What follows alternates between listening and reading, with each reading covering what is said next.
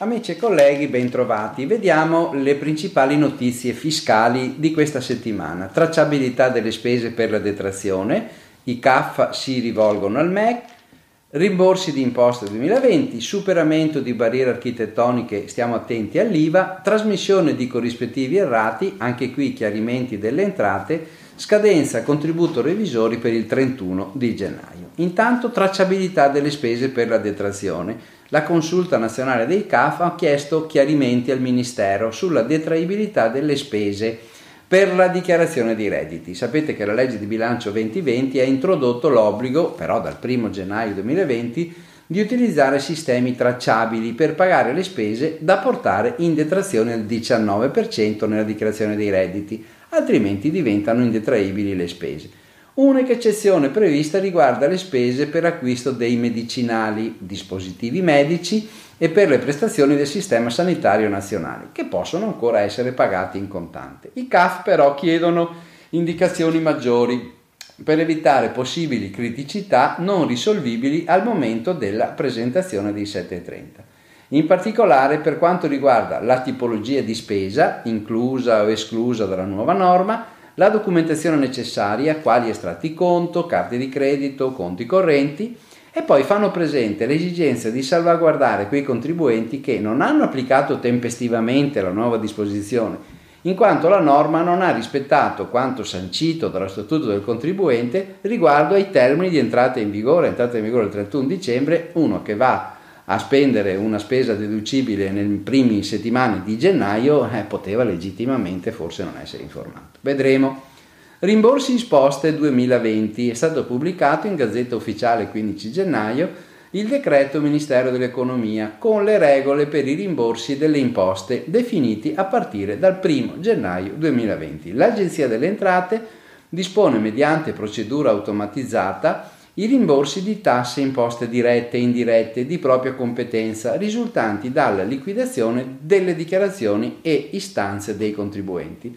Vi ricordo che in genere il pagamento dei rimborsi avviene mediante bonifico sul conto corrente bancario o postale appositamente indicato. Superamento di barriere architettoniche, attenzione all'IVA l'Agenzia delle Entrate, con la risposta all'interpello numero 3 del 2020, ha chiarito che la realizzazione di opere finalizzate al superamento o all'eliminazione delle barriere architettoniche può beneficiare dell'aliquota IVA ridotta del 4%, solo se le modifiche rispondono alla peculiarità indicate dal DM 236 dell'89. In sostanza si tratta delle modifiche che eliminano gli ostacoli fisici che sono fonte di disagio per la mobilità di chiunque ed in particolare di coloro con capacità motoria ridotta. La mancanza di accorgimenti e segnalazioni che permettono la riconoscibilità dei luoghi e delle fonti di pericolo per i non vedenti e per i sordi. Viene anche ricordato l'applicazione dell'aliquota ridotta non è subordinata alla circostanza che l'acquirente sia un soggetto portatore di handicap cioè l'aliquota del 4% si può applicare in ogni fase della commercializzazione, anche nell'ipotesi in cui il cessionario sia un condominio, un ente oppure una scuola per rimuovere appunto barriere architettoniche.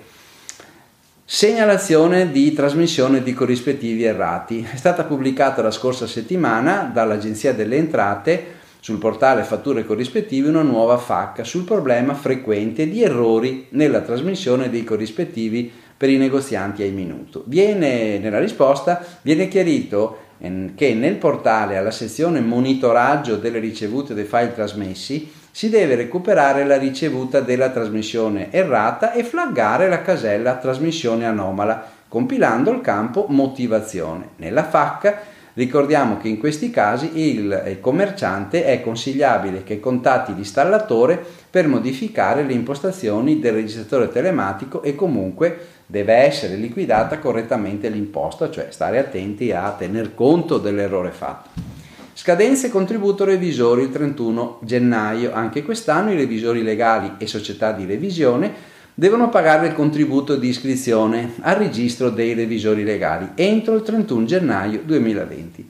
L'obbligo vale sia per i revisori legali che per le società di revisione iscritte nella sezione A e B del registro al 1 gennaio 2020. Il contributo da versare è pari ad euro 26,85 e deve essere effettuato in un'unica soluzione utilizzando l'avviso che si riceve dal Ministero Consip. Il pagamento può essere fatto online nelle modalità che trovate dettagliate nel PDF allegato.